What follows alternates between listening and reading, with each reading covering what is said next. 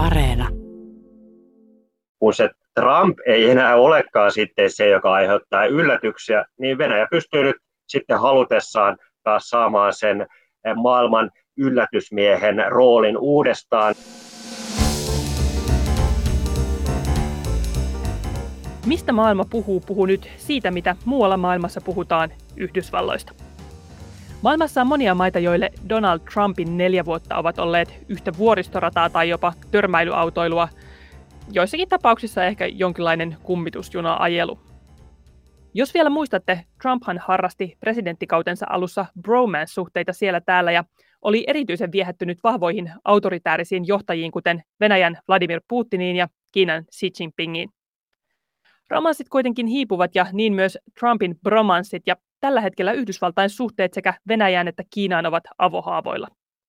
Mutta mitä Venäjällä ja Kiinassa nyt ajatellaan, kun Trumpin aika ainakin presidenttinä alkaa olla ohi?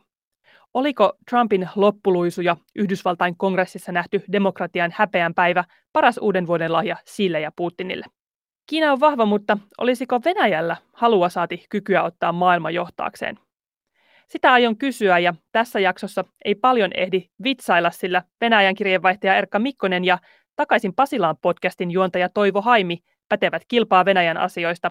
Ja minä, Jenny Matikainen, en tietenkään entisenä Aasian kirjeenvaihtajana malta olla paasaamatta jotain myös Kiinasta. Toivo on mukana, koska haluaa tietenkin vakuuttaa teidät siitä, että Takaisin Pasilaan uutispodcast on upea tuote, mitä se ihan oikeasti siis on, kannattaa kuunnella, löytyy Areenasta, mutta hän myös seuraa aktiivisesti Venäjän mediaa ja yhteiskuntaa. Annapa toivo joku ääninäyte, niin tiedetään, että saat siellä oikeasti olemassa. Olen oikeasti olemassa ja sijaitsen tällä hetkellä eksoottisessa Länsi-Pasilassa.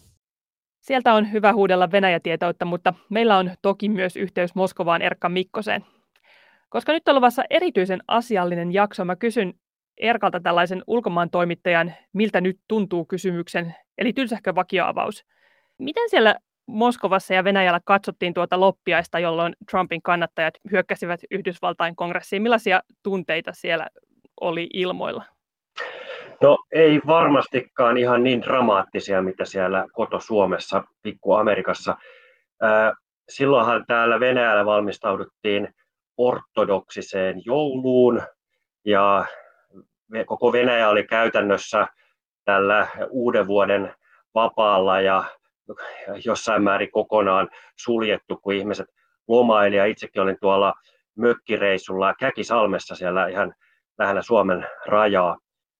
Sitten seuraavana päivänä, kun kyselin sieltä venäläisiltä kavereilta, että mitä he on mieltä tästä Yhdysvaltain selkkauksesta, niin siellä ei oikeastaan muuta kuin yksi tässä tusinan kaveriporukassa edes tiennyt koko tapahtumasta vielä silloin seuraavana päivänä mitään. Ja se osoittaa varmaan sitä, että, että ensinnäkin lomakausi menossa ja ehkä toisaalta myös sitä, että, että nämä Yhdysvaltain asiat kuitenkin on venäläisille keskimäärin ja hieman jotenkin etäisempiä kuin suomalaisille. Niin onko se sitten jotenkin niin, että, että me täällä Suomessa kytätään Yhdysvaltoja kauheasti ja ajatellaan, että se mikä tapahtuu siellä tapahtuu myös meillä.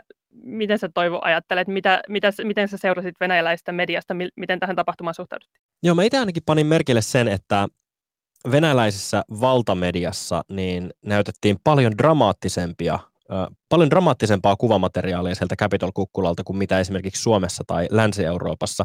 Tai oikeastaan voisi muutella näin, että sieltä näytettiin pelkästään niitä dramaattisia kuvia siitä, miten mielenosoittajat tai valtaajat otti yhteen virkavallan kanssa ja siitä, miten käytettiin kyynelkaasua ja pamppua ja kilpiä, että, että nämä niin sanotut niin kuin, rauhanomaisemmat mielenosoittajat jätettiin kuvista Venäjällä kokonaan pois. Ja tarkoitushan tällä on ö, osoittaa venäläisille, että USA on jonkinlaisessa kaauksessa tai, tai todella kahtia jakautunut ja kykenemätön hoitamaan, hoitamaan sitä velvollisuuksia. Erkka haluaa selvästi vielä jatkaa tästä jotain. Täytyy sanoa, että äh, tämä oli sellaista niin kuin jatkoa sille samalle kuvastolle, jota on tuolla äh, Venäjän valtion tv esitetty jo kuukausien ajan. Eli täällähän on puhuttu jo tätä Trumpin sanomaa koko ajan, eli sitä, että kuinka vaalit oli vilpilliset ja kuinka ääniä varastettiin. Ja sitä ennen näytettiin näitä Black Lives Matter, Black Lives Matter ähm, mellakoita ja, ja mielenosoituksia ja myös tällaisessa tosi niin kuin väkivaltaisella kuvastolla ja tämän niin kuin TV-katsojan mielessä Yhdysvalloissa on kuohunut jo todella kauan ja siellä on niin kuin demokratia jo natissu liitoksissaan, niin kuin, jos ei vuosien, niin ainakin kuukausien ajan. Ja tämä hyökkäys kongressirakennukseen oli sitten niin kuin sellainen viimeinen pisara siinä. Ja just tällainen myös Kiinan johdossa näitä kuvia katsottiin hyvin samassa hengessä, että siellähän on myös se vanha laulu, että länsimainen demokratia ei toimi ja että se ei ole mikään ihanne, johon valtion pitäisi pyrkiä.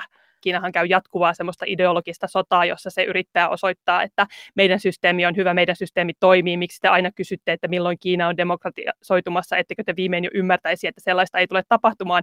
Ja siis myös Kiinan valtion tiukasti ohjailemassa mediassa, joka ikään kuin on se propagandakoneisto, näitä kuvia käytettiin osoittamaan, että kattokaa, että nyt siellä on kaos, kongressi palaa, tässäpä teille länsimaista demokratiaa. Et voi sanoa, että Kiinan johto ikään kuin sai ilmaista propagandamateriaalia. Ja tietysti ihan samahan täältä Venäjältä päin katsottuna asiaa siis aivan näin niin kuin sieltä Kiinastakin päin katsottuna, että tietysti hallinto, Kreml yrittää hyödyntää asiaa, mutta ei kuitenkaan niin suorasti sieltä poliitikkojen tai hallinnon suusta, vaan enemmänkin juuri tämän niin kuin televisio, televisiossa näytettävän propagandan kautta. Eli tosi huomioitavaa on se, että esimerkiksi Vladimir Putin tai ulkoministeri Sergei Lavrov ei ole todellakaan kiirehtinyt kommentoimaan näitä Washingtonin tapahtumia, vaan on pysynyt aivan hiljaa. Ja myös tuolla mediassa, niin siellä kyllä tätä asiaa on luukutettu, mutta sanotaan, että vähän jälkijättöisesti, osin varmasti tämän pitkän uuden vuoden vapaan takia, joka loppui siis tuossa 10. päivä tammikuuta.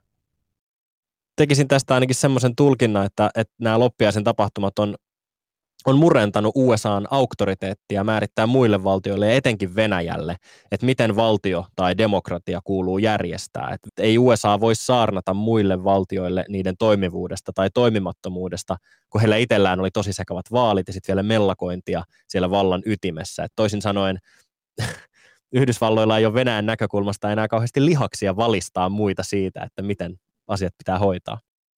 Yhdysvaltain kirjeenvaihtaja Ida Tikkahan just vuodatti tämän podcast-setin ekassa jaksossa tästä Yhdysvaltain ylikorostuneesta itsetunnosta ja sitä halusta ohjeistaa muita, vaikka kotona on helmat tulessa. Että olisikohan Yhdysvaltainkin sitten viimein aika mennä itsekin terapiaan? Erkka, sulla on selvästi jotain lisättävää.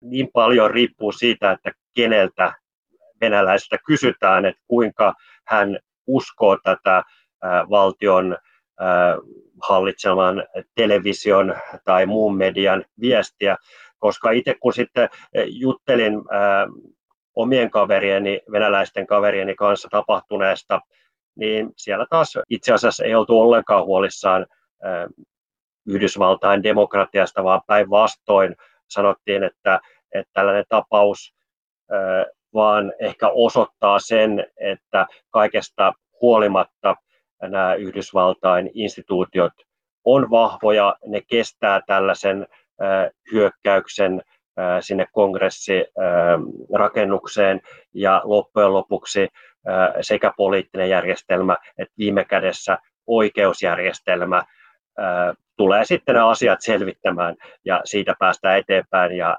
tällä voi myös argumentoida sen, että itse asiassa Yhdysvalloissa asiat sittenkin toimii. Toi on ihan totta ja se ylipäätään niin kun katsoo sitä, mitä loppiaisena tapahtui, niin senhän voi myös kääntää niin, että lopulta demokratia voitti, demokratia toimi, se mitä siellä oltiin tekemässä, eli siirtämässä valtaa. Kongressi sai lopulta käytyä istuntonsa loppuun ja virka-astujaisia ollaan järjestämässä.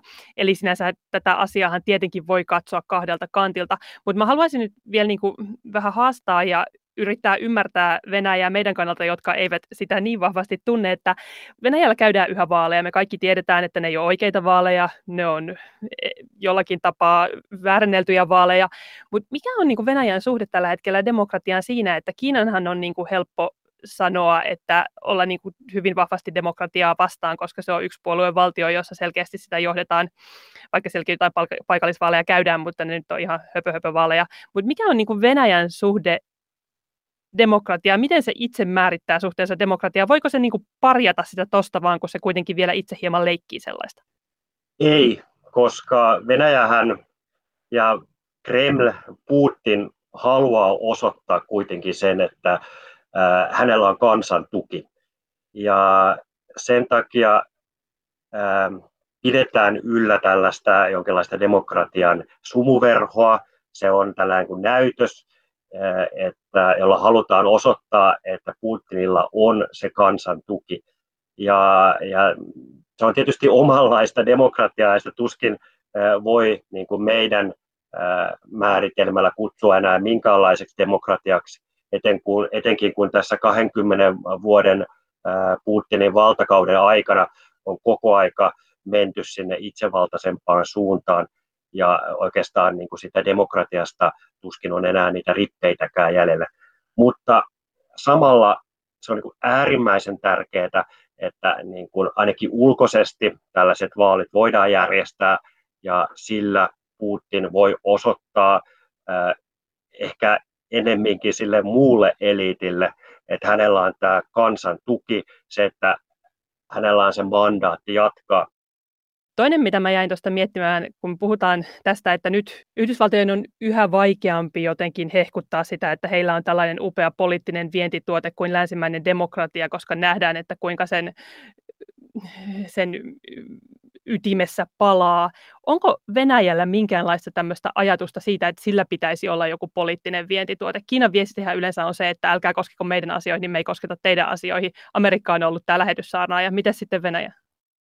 Venäjällä on kyllä periaatteessa se ihan sama taktiikka, mikä Kiinalla, eli toisten maiden sisäisiin asioihin ei saa puuttua, ja se tarkoittaa sitä, että Venäjän asioihin ei saa puuttua. Ja Venäjä sitten taas katsoo, että heillä on oikeus puuttua ainakin näiden entisten Neuvostoliiton valtioiden asioihin, joita itse asiassa täällä kutsutaan niitä lähiulkomaiksi, eli ei miksikään oikeiksi ulkomaiksi, vaan lähiulkomaiksi. Mutta tota, tämä näky, on näkynyt myös tässä niin kuin Venäjän kommentoinnissa mm, koskien nyt näitä USA-käänteitä, koska mm, ehkä ylin äh, tai yksi vaikutusvaltaisin tyyppi, joka näitä Capitol-kukkulan asioita nyt on ehtinyt kommentoida, on tuo äh, ulkoministeriön äh, lehdistöpäällikkö Maria Saharova, ja hän esimerkiksi aloitti tämän oman kommenttinsa niin, että nämähän ovat Yhdysvaltain sisäisiä asioita, mutta, ja, ja sitten hän alkoi vähän hyökyttää tai höykyttää sitä, sitä aika, aika kiltisti, mutta joka tapauksessa. Mitäs sitten, onko Venäjällä käyty jotain jälkipuintia siitä, että Donald Trump suljettiin Twitteristä? Mä mietin, että sehän on kiinnostavaa, kun ajattelee Venäjän omaa sananvapaustilannetta. Sä oot Erkka varmaan seurannut tätäkin keskustelua venäjänkielisestä somesta. Kyllä olen ja juurikin Twitterissä itsessään. Ja täytyy sanoa, että tosissaankin tämä Trumpin bännäys siellä Twitterissä ja muilla somealustoilla, niin se on oikeasti ehkä ollut se juttu, mikä on eniten Venäjällä keskustelua aiheuttanut ja oikeastaan niin kuin jakanut sekä niin kuin Putinin tukijoita että Putinin niin kuin näitä ihan kaikkein kriittisempiä vastustajakin. Eli siellä on niin kuin tapahtunut aika jänniä jakolinjoja. Aleksei Navalny vahvasti kertoi sen, että kuinka vastustaa tätä Trumpin poistamista Twitteristä ja perusteli sitä sillä, että vastaisuudessa myös sitten niin kuin nämä auktoritaariset johtajat voi niin kuin tällä perustella niin kuin muiden poistamista niin kuin mediatilasta. Mutta sitten toisaalta tämä hänen ehkä niin kuin lähin liittolaisensa Lyubov Sobol, joka ilmeisesti tulee pyrkimään ottamaan osaa näihin parlamentti Duma-vaaleihin, jotka järjestetään syksyllä, mutta tuskin häntä sinne pääsetään mukaan. Mutta joka tapauksessa niin hän taas piti aivan oikeana tätä ää, Twitterin päätöstä sulkea Trumpin tili, ja hän taas perusteli sitä sillä, että, että tällä Twitterillä on omat sääntönsä ja, ja sääntöjä pitää noudattaa ja toimivassa yhteiskunnassa sääntöjä noudatetaan.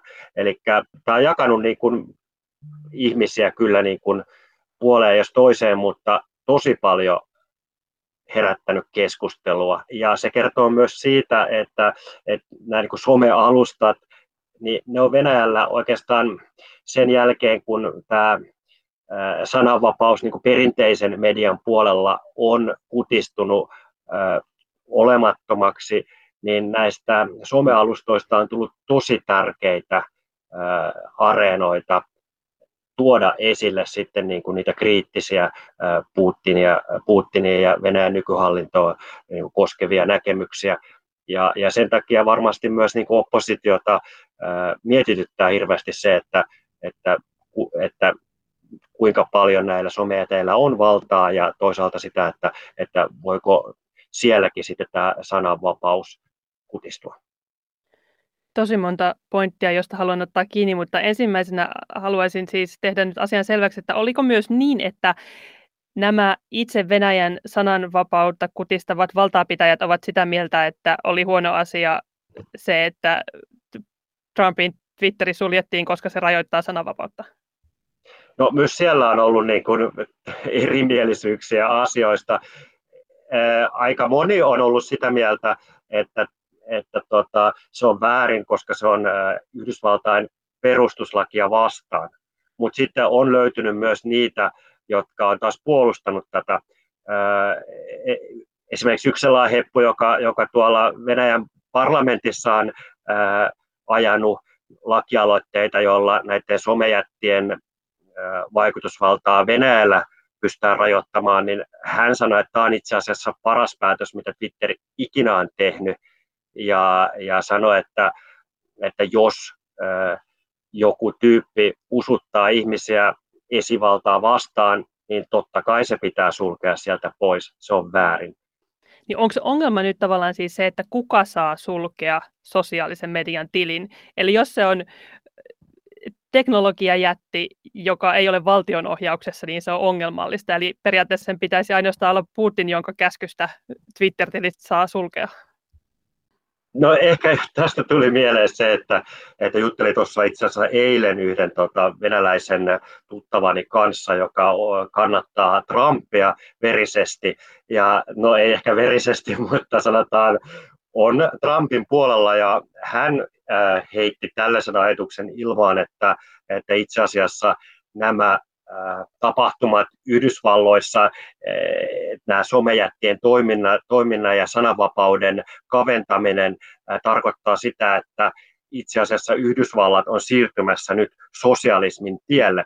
Eli hän tulkitsee asiaa näin, mutta toisaalta sitten kun on luke, lukenut tota, näitä Putinia lähellä olevien piirien somepäivityksiä, niin siellä on taas puhuttu tällaista digitaalisesta fasismista. Eli kumpaakin ääripäätä päin ollaan menossa jopa niin kuin samalta puolelta katsottuna. Kiina on hyvä esimerkki siitä, että nuo kaksi äskeistä asiaintilaa voivat valita hyvinkin yhtä aikaa. Mua rupesi kiinnostaa tuossa nimenomaan toi, kun puhuttiin tästä, että mikä ikään kuin on valtion ja lakien ja suurten teknologiafirmojen, miten tämä niin soppa lopulta keittyy kasaan, koska jos olette seurannut uutisia, nythän puhutaan siitä, että kiinalainen Jack Ma, eli Alibaba-firman perustaja ja tuon todella isoksi kasvaneen, sitä mä en tiedä oikein miksi sitä enää kutsuisi, koska minne kaikkialle Jack Maan kourat, kourat nyt yltävätkään, siitä voisi tehdä oman podcastinsa, mutta mun pointti on siis se, että nyt alkoi näyttää siltä, että Jack Ma, joka oli ikään kuin aiemmin Kiinalle hyvä vientituote, se oli tavallaan tämmöinen kultapoika, joka tunnettiin lännessä, joka firma näytti sen, että Kiinassa osataan jotain, mitä, mitä muualla ei osata, niin yhtäkkiä tai ei välttämättä edes niin yhtäkkiä. Kiinassa on alettu ymmärtää, että Jack Maan kaltaiset isot teknologiajättien omistajat voivat olla tavallaan myös uhka sille valtiolle, koska heidän käsissään on niin paljon valtaa, heidän käsissään on niin paljon tietoa. Ja nyt Jack Ma on kadonnut ja tässä just pohditaan sitä, että oliko se eräs puhe, jonka hän piti ja jolla hän suututti valtaa pitäjät, vai onko tässä myös kyse siitä, että niin kuin pidemmästä pelosta siitä, että, että nämä isot teknologiajätit on nyt saatava tavallaan valtion ohjaukseen. Täällä Venäjällähän äh, varmasti mietitään paljon Kiinan esimerkkiä ja harmitellaan sitä, että täällä ei tajuttu silloin internetin alkuaikoina ryhtyä samanlaisiin keinoihin, mitä Kiinassa, ja rakentaa sellaista suurta palomuuria. Nyt sitten kun Venäjä tietysti yrittää parhaansa mukaan taistella tavallaan tätä niin kuin ulkoapäin tulevaa informaatiota vastaan myös siellä verkossa.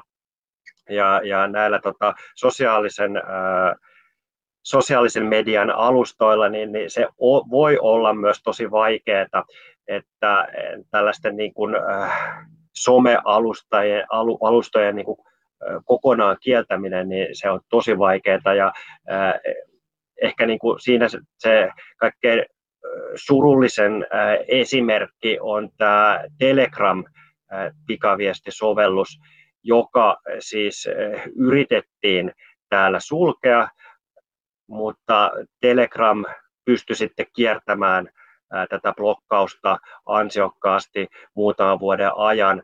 Ja nyt sitten Venäjän valtion piti sitten loppujen lopuksi oikeasti perääntyä siinä, koska se teki itsensä jo ihan nauroalaseksi ja sitten antaa niin kuin ihan virallisestikin tämän Telegrammin taas uudestaan toimia täällä Venäjällä.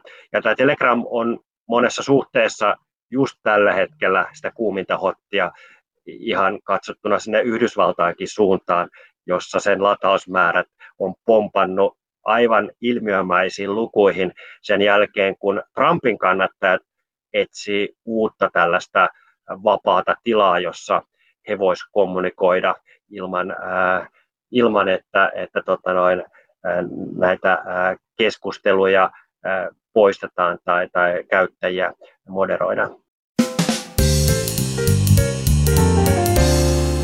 Mutta miten sitten Venäjän johto suhtautuu siihen, että Trump, jonka kanssa Putinkin aikoinaan kaverasi, näyttää nyt ikään kuin hävinneen. Eli voimakas johtaja poistuu areenalta parjattuna, toki ehkä kostoa punoen, mutta kuitenkin nyt ainakin hetkellisesti lyötynä.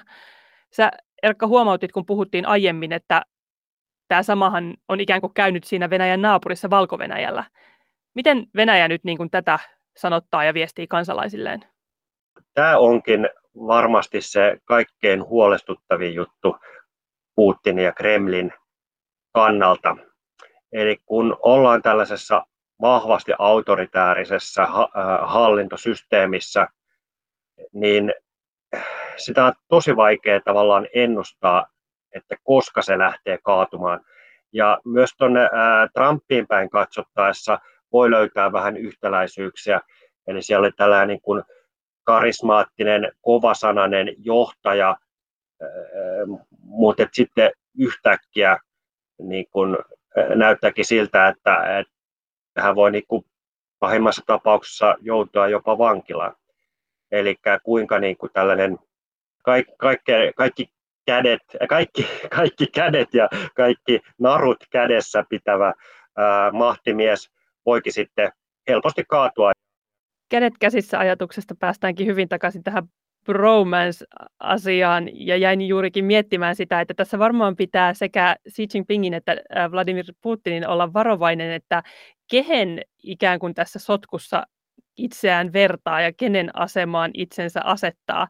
Jäin just miettimään sitä, että jos ennen esiinnyttiin rintarinnan vahvana valtiojohtajana Trumpin kanssa, niin varmaan kumpikaan äsken mainitusta herrasmiehistä ei tällä hetkellä halua esiintyä oman maansa Donald Trumpina. Mä luulisin, että äh, tällä hetkellä molemmilla on ehkä isompi intressi esiintyä oman maansa Narendra Modina, joka myös haluaa esiintyä tällaisena vahvana johtajana ja kansan yhdistäjänä ja, ja vakaana valtiomiehenä keskellä kaoottista maailmaa. Jos kävisi tilanne, jossa Yhdysvaltat joutuisi nyt sellaiseen sekasorron tilaan, että maailmaan jäisi suuri valtatyhjiö, niin olisiko Venäjästä sitä täyttämään näillä nykymuskeleilla? Ei, ei missään nimessä. Että Venäjän merkitys maailmantaloudelle on, on paljon sen äh, ulkopoliittista, geopoliittista kokoa pienempi. Ja Venäjän, Venäjän taloudessa ei myöskään ole korkeaa osaamista samalla tavalla kuin Länsi-Euroopassa tai Yhdysvalloissa tai Kiinassa, ja vaikka siellä raaka-aineita riittää, niin niitä ei pystytä hyödyntämään sitten korkean teknologian laitteisiin tai sitten palveluihin, mitä, mitä sitten viedä maailmalle. Ja sitten Kiinassa tilanne on täysin päinvastainen, että sieltä löytyy sekä korkeaa osaamista, luonnonvaroja, suuren suuri väestö ja halpaa työvoimaa, joten totalitaristisesta yhteiskuntamallista huolimatta Kiinan talous on paljon paremmissa kantimissa ja paljon valmiimpi ottamaan maailman, sanotaanko, poliittis-taloudellisen johtajuuden, jos Yhdysvaltain asema horjuu. Huolimatta vai kuitenkin sen takia? Mitä Erkka olit sanomassa? Niin, sanoisin, että venäläiset on kyllä aika niin kuin koulutettua kansaa, mutta sanoisin, että ehkä se kaikkein vaikein eh, asia niin kuin kannalta on se suunnaton korruptio. Mutta sitten haluaisin olla vähän tylsä ja sanoa, että, että Neuvostoliittohan hajosi tänä vuonna, tulee 30 vuotta Neuvostoliiton hajoamisesta ja siitä lähtien on myös ennustettu Venäjän hajoamista ja tuomiopäivää ja tuhoa. Ja niin se on vaan päässyt eteenpäin kaikesta huolimatta. Ja mulle tulee itse tästä mieleen se, että kuinka niin kuin, ää, näin stereotyyppisesti myös niin kuin venäläiset pääsee joka asiasta eteenpäin ää, ilman mitään suurempaa suunnitelmaa, spontaanisti ää, asiat tipahtelee ja tulee päälle, mutta niin vaan sieltä niin kuin luikitaan, keksitään joku aivan ää, sekopää idea tai sitten vaan mennään suoraan eteenpäin ja, ja sanoisin, että että ehkä samalla tavalla Venäjäkin on sitten kaikista uhista ja kaikista vaikeuksista huolimatta jotenkin vaan porskuttanut eteenpäin. Eli jos me ollaan nyt ennustettu Kiinan talouden romahtamista ja Venäjän hajoamista ja nyt me ennakoidaan demokratian loppua, niin ilmeisesti on vain todella vaikea ennustaa, että milloin minkäkinlainen systeemi on romahtamassa. Haluatteko ennustaa, mikä näistä tapahtuu ensimmäisenä?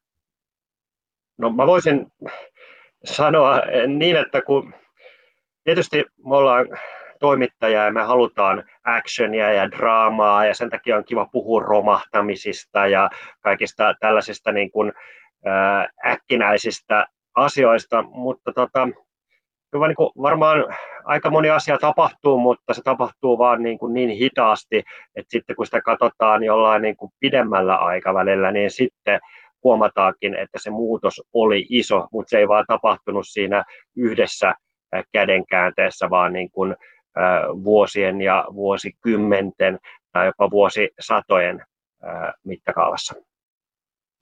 Mä oon täysin samaa mieltä Erkan kanssa siitä, että, että me, ei, me ollaan ehkä jopa keskellä jotain todella suurta mullistusta, me ei vaan itse tajuta sitä. Mutta toisaalta ennustaminen on aina vaikeaa, erityisesti tulevaisuuden, ja se, se koskee myös tällaisia yllättäviä suuria liikkeitä. Mä en olisi pystynyt vuonna 2014 keväällä ennustamaan sitä, että Venäjä tulisi miehittämään Krimin niemimaan. Ja ihan samalla tavalla yllätyksenä tuli esimerkiksi Venäjän ja Georgian sota elokuussa 2008, niin Venäjä haluaa esiintyä arvaamattomana ja semmoisena nurkkaan ahdistettuna petona, joka voi tehdä yllätyksellisiä ja ehkä haitallisiakin asioita. Ja se, juuri sen vaikutelman Venäjä haluaa itsestään antaa. Ja tästä päästäänkin siihen, että nyt kun se Trump saatiin ulos sieltä, ja Trump ei enää olekaan sitten se, joka aiheuttaa yllätyksiä, niin Venäjä pystyy nyt sitten halutessaan taas saamaan sen maailman yllätysmiehen roolin uudestaan ja, ja tekemään taas niitä kaikkia manövereitä, joita kukaan ei ikinä odottaisi. Olin just sanomassa, että en voi itse väittää edes vielä vuonna 2016 tammikuussa uskoneeni, että Donald Trumpista tulisi seuraava presidentti ja neljä vuotta myöhemmin kävisimme tällaista keskustelua.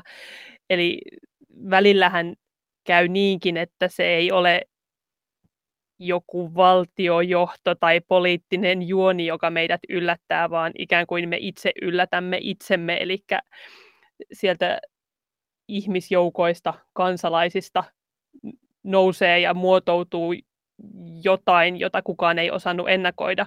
Ja en tiedä, mulla on ainakin tällä hetkellä hyvin vahvasti semmoinen olo, että ei tämä missään nimessä tule olemaan aikakauden loppu, se, että Trump ei enää ole Yhdysvaltain presidentti, vaan jonnekinhan ne Trumpinkin kannattajat menevät varmasti vielä jatkojuoniaan punomaan, eikä ikään kuin tämä ei ole mikään aikakauden loppu. Ja ehkä just sinne Telegramiin venäläislähtöiseen viestisovelluksen. Se on just näin, ja kuten Iida Tikka tämän kolmiosaisen sarjan alussa ennusti tulevaa, nettikaapelia riittää. Kiitos Erkka Mikkonen Moskovaan ja Toivo Haimi Länsi-Pasilaan. Jos haluatte kuulla Toivoa lisää, niin ottakaa kuunteluun takaisin Pasilaan uutispodi, joka tulee kolme kertaa viikossa ja pitää teidät paitsi viihdytettynä myös ajantasalla. Erkkaa ja muita kirjeenvaihtajia, kuten myös minua, kuulette taas ensi kuussa. Jos aina haluatte tietää, milloin uusi jakso tulee, niin klikatkaa Mistä maailma puhuu suosikiksi siellä areenassa. Kiitos seurasta. Yhdysvalloissa on näillä näppäimillä uusi presidentti ja varmaa on vain se, että internetin yllätykset eivät ole ohi.